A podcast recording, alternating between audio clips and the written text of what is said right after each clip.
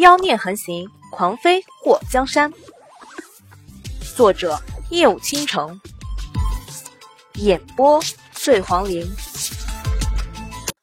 祸水买了一车东西回来的时候，看到店铺的里外外有10多个人在收拾，男人在修理房子，女人前后的打扫。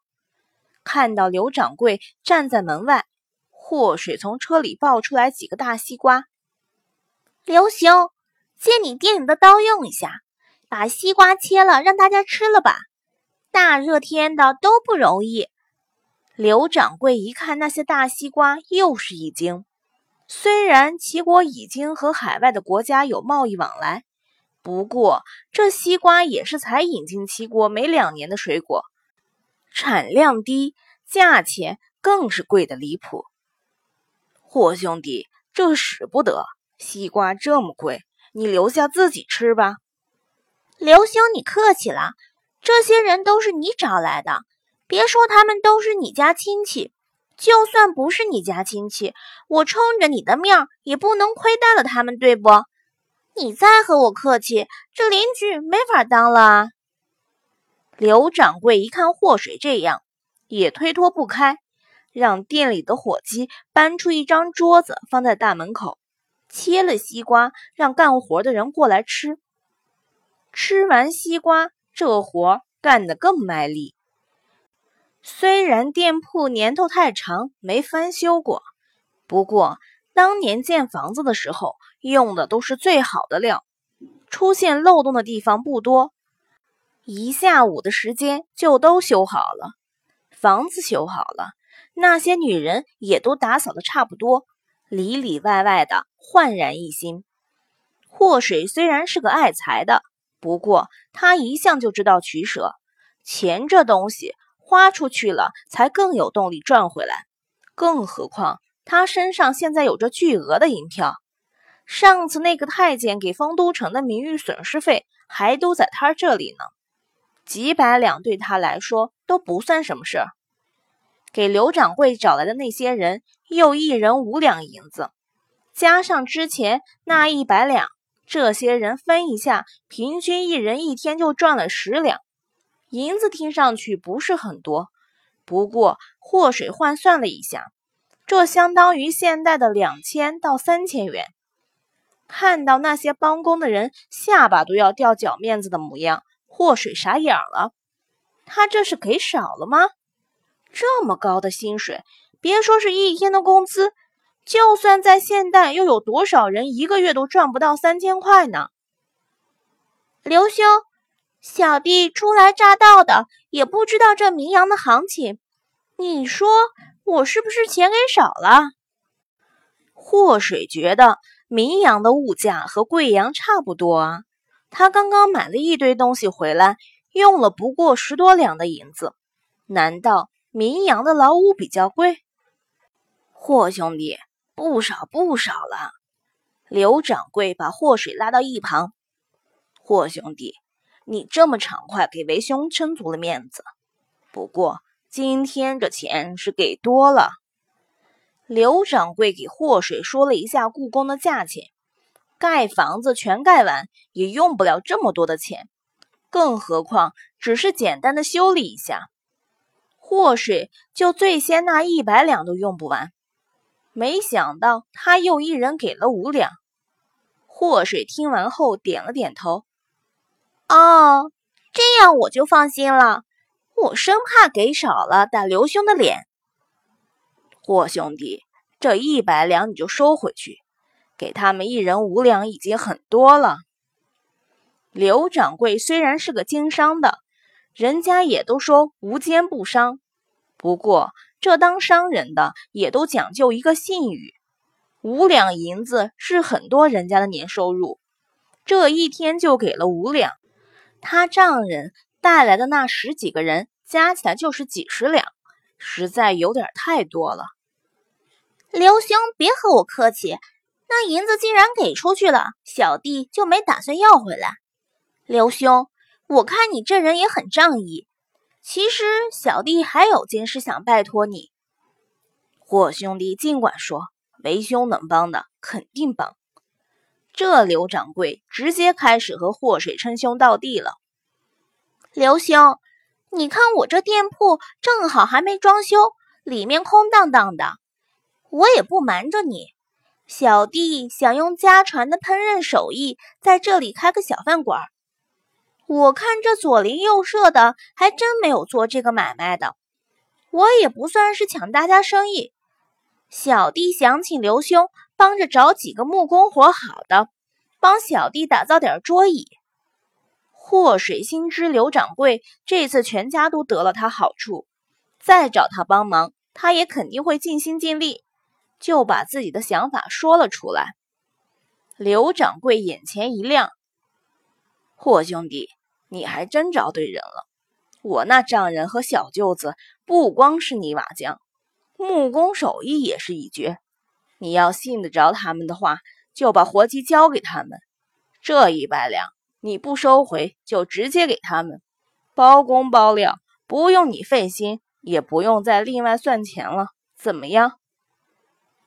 那感情好，刘兄丈人的手艺我是相信的。就留他们在这里帮我忙吧，至于银子不银子的，刘兄，你别和我客气，该多少就是多少，我不占你便宜。刘掌柜还从来没见过这么畅快的人，包括他自己在内。做生意的人，大多数都把钱算得很清楚，不能说全部是那种斤斤计较的吧，可是也没祸水这样大方的。祸水在屋里测量了一下几面墙的宽度和高度，借了笔墨画出要用的桌椅形状，让刘掌柜的丈人和小舅子带人第二天过来打造桌椅和要用到的东西。他今天购物的时候，在这条繁华的街道上走了一大圈，又打听了明阳城有名的几家酒楼饭庄的位置，都过去看了看。知己知彼，才能百战百胜。祸水发现，偌大的明阳城里并没有现代社会的那种快餐店，大酒楼的酒菜精致美味，不过如果客人多的话，等待时间比较长，而且价钱昂贵，普通百姓很少会去消费。那些街边的小吃部经营的种类，无非都是些包子、面条、馄饨，正经卖炒菜的不多，品种太单一。他走了一大圈后，就有了个构思，如果能经营一家快餐店，就能解决很多的问题。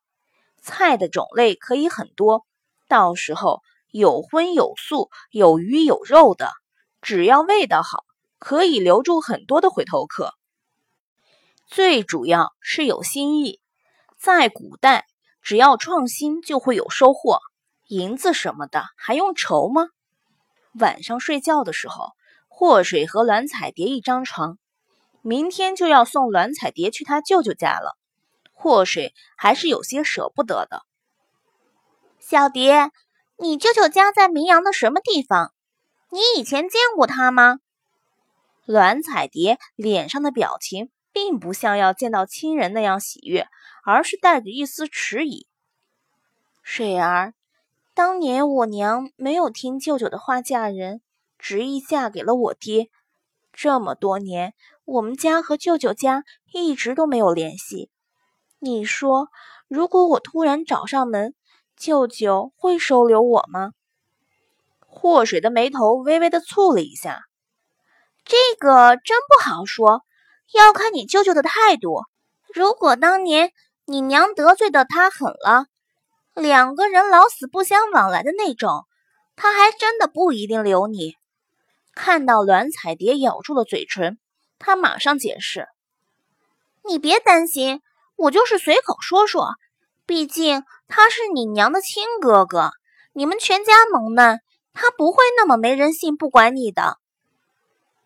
水儿，如果舅舅知道我全家被杀的真相，他也许真的不会收留我。栾彩蝶抓住被子，手背上的青筋都蹦了起来。你是担心你舅舅害怕杀人凶手？栾彩蝶点了点头，没有焦距的眼中流下眼泪。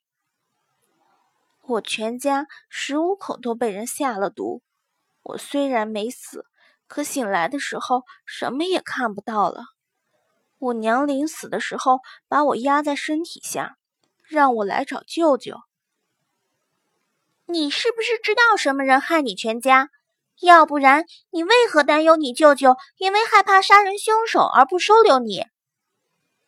栾彩蝶咬着牙齿，一脸的恨意。他化成灰我也认得。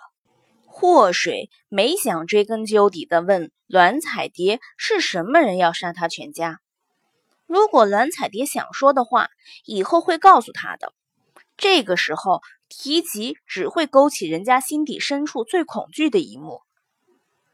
明天我陪你去你舅舅家，小蝶，如果你舅舅不收留你的话，你就跟我回来，等我开店的时候你帮我。祸水安慰栾彩蝶，给他留了一条退路。谢谢你，水儿。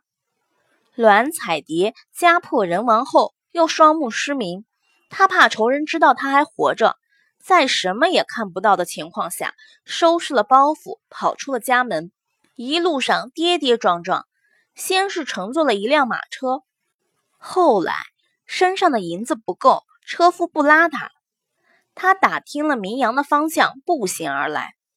也是他运气好，一路都没遇到什么危险，唯一遇到危险的那次，还被祸水给救了。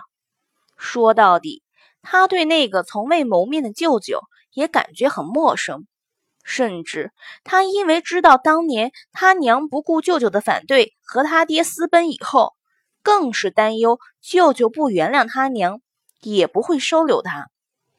祸水拍了拍他的肩膀安慰他，顺便给他讲了讲自己要开快餐店的想法。栾彩蝶听得非常入神，真希望能留下来帮着你一起开店。祸水眼前一亮，那明天就不要去你舅舅家了，留下来帮我算了。栾彩蝶的心跳突然剧烈起来，她真的能留下吗？她可以吗？水儿，我什么也看不到，也许帮不了你，还会成为你的麻烦。我不想拖累你。说什么傻话呢？这几天的相处，你是不是个麻烦我还不知道吗？别说你不是麻烦，就算你是个麻烦，我也愿意留下你。这么漂亮的美人，就算天天摆在家里看，也是一种享受呢。说着，还流氓兮兮地抬起了栾彩蝶的下巴。栾彩蝶轻拍她的手背。我会刷碗，会洗菜，还会洗衣服。